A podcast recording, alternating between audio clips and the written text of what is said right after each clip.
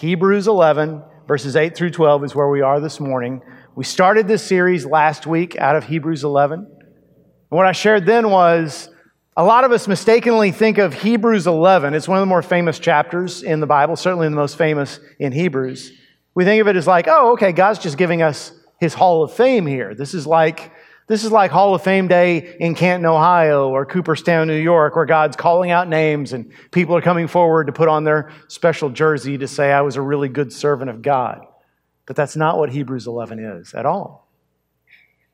Hebrews 11 is a, is a chapter about how to live a life that looks ahead, that, that holds on to things that last forever. You see, the thing is, the people who first read this were Jewish believers in Christ. And they had it hard for a couple of reasons. First of all, they were very poor, they were persecuted, they were looked down upon, but they also had their fellow Jews who weren't Christians who were giving them pressure. Why? Because for the Jewish people, from the beginning of time uh, until today, they've always been the minority wherever they are. They've always been marginalized, and it's been hard for them to, to just stay alive. And so their neighbors and their friends were saying, Hey, how come you're stopping? How come you're leaving the temple and the, the priesthood and the sacrifices and these traditions that hold our people together and have since the very beginning, since the days of Moses at least? And, and God knew what was about to happen. He knew that all that stuff was passing away with just, within just a few years of the book of Hebrews. The temple in Jerusalem would be destroyed. You go there today, there's a mosque on the Temple Mount. There's not been, since the year 70 AD, there's not been a sacrifice performed. There's not been a Jewish Levitical priest on the Temple Mount. All of that was passing away. Don't hold on to the things that are passing away. Hold on to the things that last forever. That's what Hebrews 11 is about. Hebrews 11 is the author of Hebrews going down the list of all the heroes in Scripture and showing how that kind of faith is what got them through. How to hold on to the things that last. So, quick, quick point of application. If you're a Christian, you sometimes hear from your secular friends and neighbors. You Christians ought to get with the times. You're on the wrong side of history. And without any arrogance or self righteousness, you need to be able to say, No, because I serve the king and he's the king forever. And so whatever side he's on is the right side of history. So whatever he says, if I do it, I won't regret it. When I'm in his will, I know I'll make the right decision. So, all of that said, it, just to say that a life of faith often puts you out of step with people around you. Carrie and I were engaged when we were 20 years old. I look back at pictures of us. Y'all, we looked younger than most of these high schoolers here. I mean, we were not only young, we looked even younger. And I remember one night being on a date. Actually, we hadn't gone on the date yet. We were going to pick up some shoes for me, and then we were going to go to the movies. But so we're walking down the, the men's aisle of this shoe store, and the, the salesman, I don't remember his name, let's just call him Todd, okay? Nothing, hope your name's not Todd. If it is, it's okay. Nothing personal. So Todd comes up, and he's chatty, he's making conversation, and somehow finds out that we're engaged to be married. He said, Let me give you a piece of advice. He said, What you need to do is you need to move in together as soon as possible. And that way, before the big day comes, you know whether it's going to work or not, whether you're really compatible, whether you can live together. Now, I have to say, I'm not proud of this, but sometimes, sometimes my strategy is because I, I'm just tired or I'm in a hurry or I just don't have the mental and emotional bandwidth to argue. Sometimes when someone says something I desperately disagree with, I'll just sit there and look at them. And I won't say anything. So, so right then, my emotion, my, my, my primary thought was, okay, Todd from Payless Shoes, who's my age and isn't wearing a wedding ring, I, I sincerely uh, appreciate your marital advice. I'm sure it's sage advice, but um, I, I just want to buy some cheap shoes and get to the movies on time, so can you hurry up with this? But my wife had, my wife, my fiance, had a very different thing in mind. And, and y'all know Carrie, she's not a, a loud, outspoken person, but there was some righteous indignation welling up inside of her. And she spoke. And she spoke clearly and calmly and gently, but she spoke with great firmness and said, No, no, no, we, we won't be doing that. Because you see, we're Christians and we believe that if we do what Scripture says, we're doing the will of God. And if we do the will of God, it'll always be the right decision. And so we're not going to live together before marriage. In fact, not only that, when she said not only that, I thought, oh, what else is coming out? and she said, not only that, we're not even going to sleep together until our wedding day. And when she said those words, I got to tell you, and this is 31 years ago, when she said those words, if she would have reached into her purse and somehow managed to pull out a two by four and hit him between the eyes, he wouldn't have looked any more surprised. Now, to give Todd a little credit, if you take God out of the equation, you just use human logic, his, his advice makes sense, doesn't it? I mean, marriage is a big commitment. Divorce is a terrible thing to go through, wouldn't it? Doesn't it make more sense to give your relationship a test drive first? And yet, not only do the scriptures say that's not the way to do things, but study after study shows that people who live together before marriage actually are more likely to get divorced, not less likely. So, 31 years ago, Carrie and I took this great leap into the unknown. Trust me, we did not know what we were getting into. And we made a lot of mistakes. And we had a lot of fights that were just ridiculous. But I wouldn't change anything. I wouldn't change that decision, that's for sure. Now, today we're going to look at a much older married couple who show us in even greater detail what it looks like to live by faith, to leap into the unknown. And their names are Abraham and Sarah. So we'll pick up with Hebrews 11, verse 8. By faith, Abraham obeyed when he was called out to go out to a place that he was to receive as an inheritance. And he went out not knowing where he was going. By faith, he went to live in the land of promise, as in a foreign land, living in tents with Isaac and Jacob, heirs with him of the same promise. For he was looking forward to the city that has foundations, whose designer and builder is God. By faith, Sarah herself received power to conceive, even when she was past the age, since she considered him faithful who had promised. Therefore, from one man, and him as good as dead, were born descendants as many as the stars of heaven and as many as the innumerable grains of sand by the seashore. So, this couple, when we first meet them in the Bible, it's Genesis 12, way, way close to the beginning, much closer to the beginning than Hebrews 11. When we meet them, they're, they've got different names. They're named Abram and Sarai. Abram, 75, Sarai, 65. They've been married all this time, they have no children.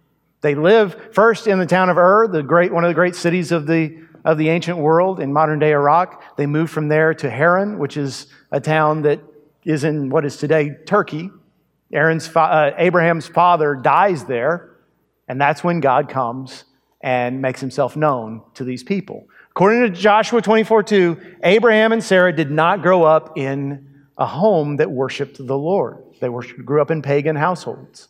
So, this, what I'm about to read to you from Genesis 12, is the first time either one of them have ever even heard of God, the God that is true. So, Genesis 12, 1 through 3. Now the Lord said to Abram, Go from your country and your kindred and your father's house to the land that I will show you. And I will make of you a great nation, and I will bless you and make your name great, so that you will be a blessing. I will bless those who bless you, and him who dishonors you I will curse, and in you all the families of the earth shall be blessed. So here's Abram and Sarai. They're actually quite wealthy. They've done well in Ur, they've done well in Haran. But now this God they've never met before shows up and says, Go to a place that I will show you. He doesn't give them any details. He doesn't tell them where they're going. He doesn't tell them what it's like there. He doesn't tell them how to get there, how long it will take. He doesn't tell them how it is they're going to bless every family on earth when the truth is they've never really been out of a narrow little section of the Middle East. Most of all, he doesn't tell them how they're going to become a great nation when they are in their elder years, when they have never been able to have children, and they've already reached the stage in life where they're eating dinner at Luby's at 4:30 every night. Okay? And if Todd from Payless would have been there, he would have put his arm around Abraham and he said, Let me tell you what to do, Abe. Why don't you go back to Ur? Forget this God, whoever he is. That's where you made your money. That's where they know you. That's where life will be comfortable. It makes sense. But that's not what Abram and Sarai did. So imagine a very prosperous couple pack a bunch of tents and they move to a place they've never been, the land of Canaan, modern day Israel, and they have to camp because the people there won't sell them land because they are foreigners, they are immigrants. When they get there, not only are they immigrants and don't have a place to live, but the people, there's not enough food. They, they come, they move right in the middle of a famine. So they have to flee to Egypt. They, they go from prosperous to immigrants, from immigrants to refugees in Egypt. Then they move back. Again, the people there won't sell them land. They have to live in these tents for years. Years pass, no baby shows up. You would think that because of this incredible act of faith that as soon as they get to their new home, that Sarah will come out of the, the bathroom holding one of those little sticks saying, Hey, uh, guess what? It's time to buy a, a car seat. But that's not what happens. Chapter 15, God shows up a second time. He takes Abram outside. First of all, he says, You've got a new name. Your, now, your new name is Abraham, which means father of many. Your wife's name is Sarah, which means princess. Now look up into the sky. Look at all those stars. Some of you, you've lived all your life in cities. You've never even seen this. But if you grew up in the country, or if today you go out to some place far from any city on a, on a night when it's clear, you can look up and you see just thousands upon thousands of stars. God says, Look at those stars. Every single one of them represents part of your offspring. If you can count as many stars as there are in the sky, as many grains as there are on, on, the, on the beach, grains of sand, then you'll be able to count the number of offspring you will have. And not only that, your offspring will inhabit this land. They will inherit this land. They'll have to be slaves in Egypt for 400 years, but I will rescue them and I will bring them back here, and they will own this land. And then God does something that seems really unusual to you and me. He says, So, Abram, Abraham, I want you, to, you and me to seal this covenant. I want you to go out and get a series of animals. And he lists the animals for him. He said, I want you to take those animals and cut them in half and lay them on the ground in a line.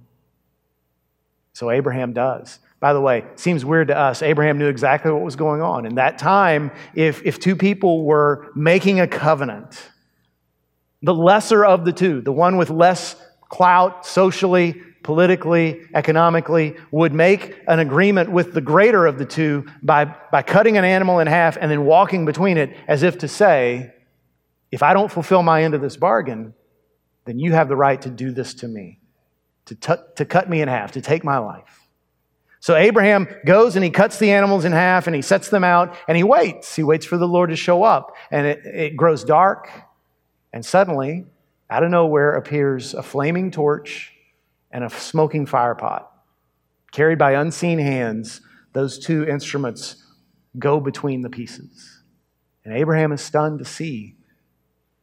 God has not required him to make the covenant, to seal it with his own pledge. God has made his pledge to Abraham. And yet, there's still no baby. Chapter 16 comes. Sarah gets desperate. She says, We're not having kids. I mean, look at me. Look at you. We're, there's no way. So here's my servant girl, Hagar. She's young and fertile. Why don't you have a baby with her? And Abraham does this horrible, wicked thing. It's not adultery, it's something worse. This is a slave. She has no choice. Now, God blesses it. God gives them a child named Ishmael, who himself becomes a great people, but it is clearly far outside the will of God. And yet, God doesn't change his plan, which is good news for you and me. It means that God's faithfulness is not dependent on our faithfulness. It means that when we screw up, which we will, he continues to love us, continues to have plans for us. So we get to chapter 18 of Genesis. Now, a quarter century has passed since chapter 12 when God first spoke to Abram and Sarai, and they're waiting. Abraham is, is taking his siesta in the heat of the day in his tent, and he looks outside. 100 year old Abraham, 90 year old Sarah. They look out and they see three strangers standing at the opening of their tent. Now, in the Middle East, this is strange to us, but when in the Middle East, when someone comes to you from afar, You go out of your way to give them lavish hospitality. And that's what Abraham does. Literally kills the fatted calf. I mean, gives them the best that he has. And as they're eating and talking together, he suddenly realizes these aren't three human beings, these are two angels and the Lord himself in human form.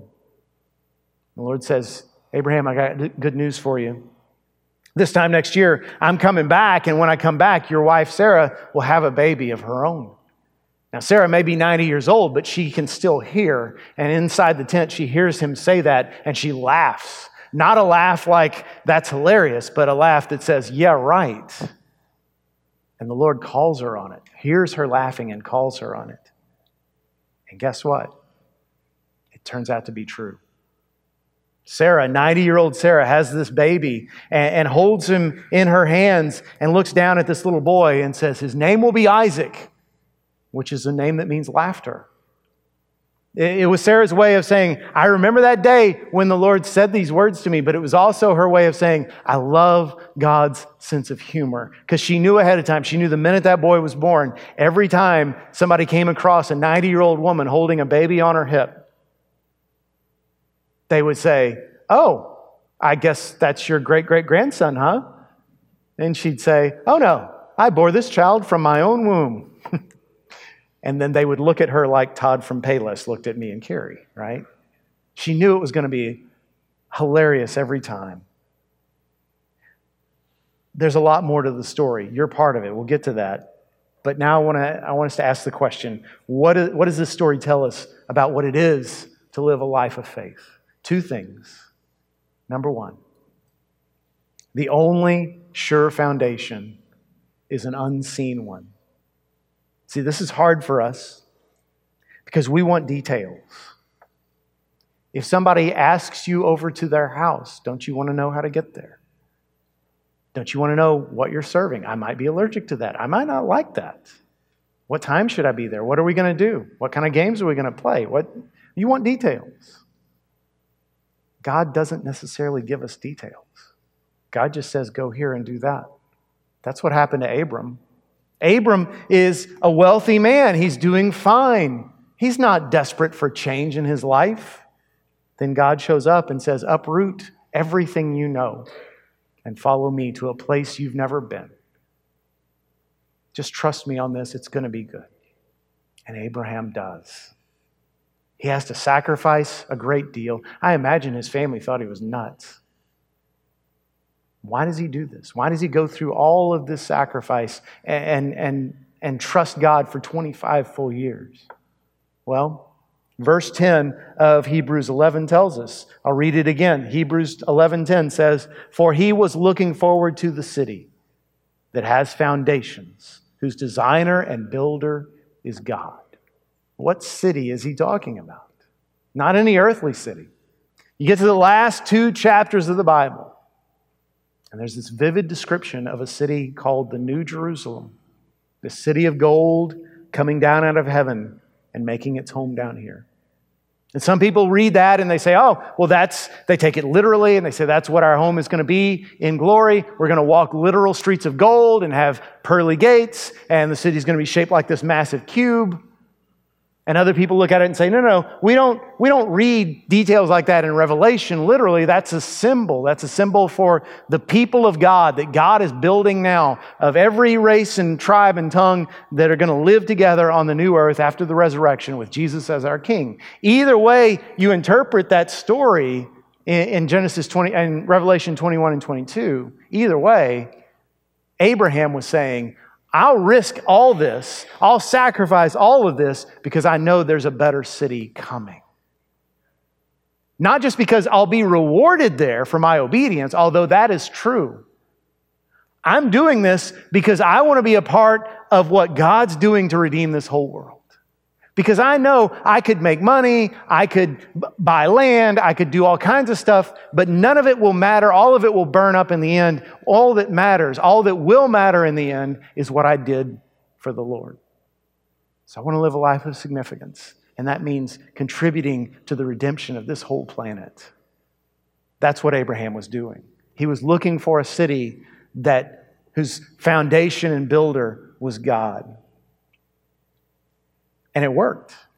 When you read the New Testament, it says over and over again who are the children of Abraham? Who are the modern day offspring of Abraham and Sarah? Yes, there are ethnic Jews in that list, but there are also people uh, from every continent and every race on the face of the earth who have given their hearts to the Messiah who was born in the line of Abraham. And that means that when the next time you're in a totally dark place on a clear night and you go outside and you're able to see the stars and it's just an awesome sight, remember, first of all, those are the exact same stars that Abraham was looking at when he was standing next to the Lord thousands of years ago. Exact same stars. And then think about the fact that when Abraham, all those thousands of years ago, looked up into those stars, one of those stars he was looking at was you, represented you and your place in the family of God. So the question is what is your foundation built upon? Abraham built on the foundation that God set for him. And look what he accomplished. Look, what, look at the life that he and Sarah lived. The problem with us, and I include a lot of Christians in this, is we try to do something a little different. We try to tell God, here's my foundation. Would you build there? Here's my foundation. I'm building a foundation on my career, on my money, on, uh, on the approval of the people who are important to me, on my family. Lord, that's my foundation. That's what's important to me. You build a palace for me there. I'll, I'll do my best to obey you, but you build me a palace where I have set my foundation. And God says, No, I don't do that because those are all things that are passing away. I don't build on sand. God instead says, Here's your foundation. It's on me. You and me work together, and we'll build something beautiful. How do you know when you're building on God's foundation? Because you do things that you wouldn't do if the New Jerusalem wasn't waiting for you. You do things like you donate your time and your money. And when I say donate your money, I don't just mean throw an extra nickel in whenever you feel the need or when a plate comes around. I mean, you give sacrificially to the work of God and to other people. It, means you're constantly making decisions that have other people going, is that really wise? I mean, maybe you're taking this uh, Christianity thing a little too far. You're constantly investing in people who aren't related to you. You're not expected to love them, but you do, who, who can't pay you back, who can't benefit you in any way. And yet you're saying, God brought this person into my life so I can make an impact on them. And that's what I'm going to do. I'm going to pray for them. I'm going to love them. I'm going to see what God does in our relationship. That's how you know you're building on the foundation that lasts. So ask yourself the question what am I currently doing in my life that only makes sense because the New Jerusalem is real? What are you doing that shows that your foundation is built on something unseen, not on things that everybody else is chasing after? Now, there's a second lesson from this story. And that is trust God even when you can't see Him working. We talk about Abraham a lot. I have. But let's talk about Sarah for a minute. Because it was a very different world in many ways, but for women, it was especially different. Today, in today's world, uh, most women, in our culture at least, get to decide who they want to marry, when they want to get married, if they want to get married at all. If they want to have kids, how many kids they want to have. That wasn't the case in Sarah's world. In Sarah's world, there were no options. You married who your dad picked. If he was kind, then you were, be- you were blessed. If he was mean, too bad. But even if he was kind, you better pray that you were able to have children. Because if you didn't, your husband, kind as he might be, might just go ahead and marry someone else who could bear him children. And then you would be, at best, the lesser loved wife. This is the world Sarah grew up in. Now, there's no indication that Abraham was married to anybody else, and he certainly didn't cast her aside, as many men would have in that time, which means he was probably, on balance, a good man. But think about how miserable Sarah must have been year after year, making sacrifices to her gods hoping this is the year I will conceive, this is the year that I will prove my worth to my village, to my husband, to everybody. By the time she's 65, we can imagine she had already resigned herself to the fact I guess I'm just going to die a bitter old woman. That's my lot in life. And then this God shows up that she's never heard of who can speak and has power and makes a promise that she'll be a mother. And she doesn't know any 65 year old mothers, but hey, he said it. Gets her hopes all charged up again, only to make her wait 25 more years. Think about how hard that must have been. There is a reason why, when you read Hebrews 11, in verse 11, when it talks about the conception of Isaac, it doesn't praise Abraham's faith at that point, it praises Sarah's. For Abraham, there just weren't the kind of stakes there were for Sarah. This was her whole life. This was her, her self worth at stake. She trusted, not perfectly, but she trusted enough. She had enough faith in the right God. Sometimes it's hard, sometimes you have to wait. Okay, I'm going to history nerd out on you for just a moment, but Basil Mitchell was a philosopher, a professor at Oxford, a Christian man, died just a few years ago. He liked to tell a story to illustrate what biblical faith is really like. He said, Imagine you're uh, a French citizen during World War II, and so you're, you're under Nazi occupation, and you decide you want to be part of the resistance. You want to try to overthrow these evil people who are, who are oppressing your people and so many others. And you meet a man, and he's, he's bold and he's charismatic, and he's the leader of the resistance, and he says, Okay, you can join our movement, but you have to obey every word I say, even if you don't understand why. And you have to keep doing what I tell you to do, even if you don't know what I'm doing. So you say yes. As the days go by, you see some things happen that look like the resistance is doing good. You see uh, telephone lines toppled and communication lines being destroyed, and you see uh, soldiers being uh, killed in sneak attacks, and you think, okay, we're making progress. But then other times you see things that don't make sense at all. You try to get in touch with the leader, and he, he, he's unavailable. Even worse, sometimes you see people that you thought were resistance people, and they're dressed as Nazis now, and they're arresting your friends. And you don't know what to do, but you keep following orders. Only when the war is over do you realize all that time when you couldn't see what was going on, they were doing things behind the scenes. They were fighting the battles. And those, those Nazis, so called, that arrested your friends, those were resistance people who were getting your friends safely to Switzerland. You had to wait until the end of the battle to see what was really going on. And that's the way it is for us as believers in Jesus.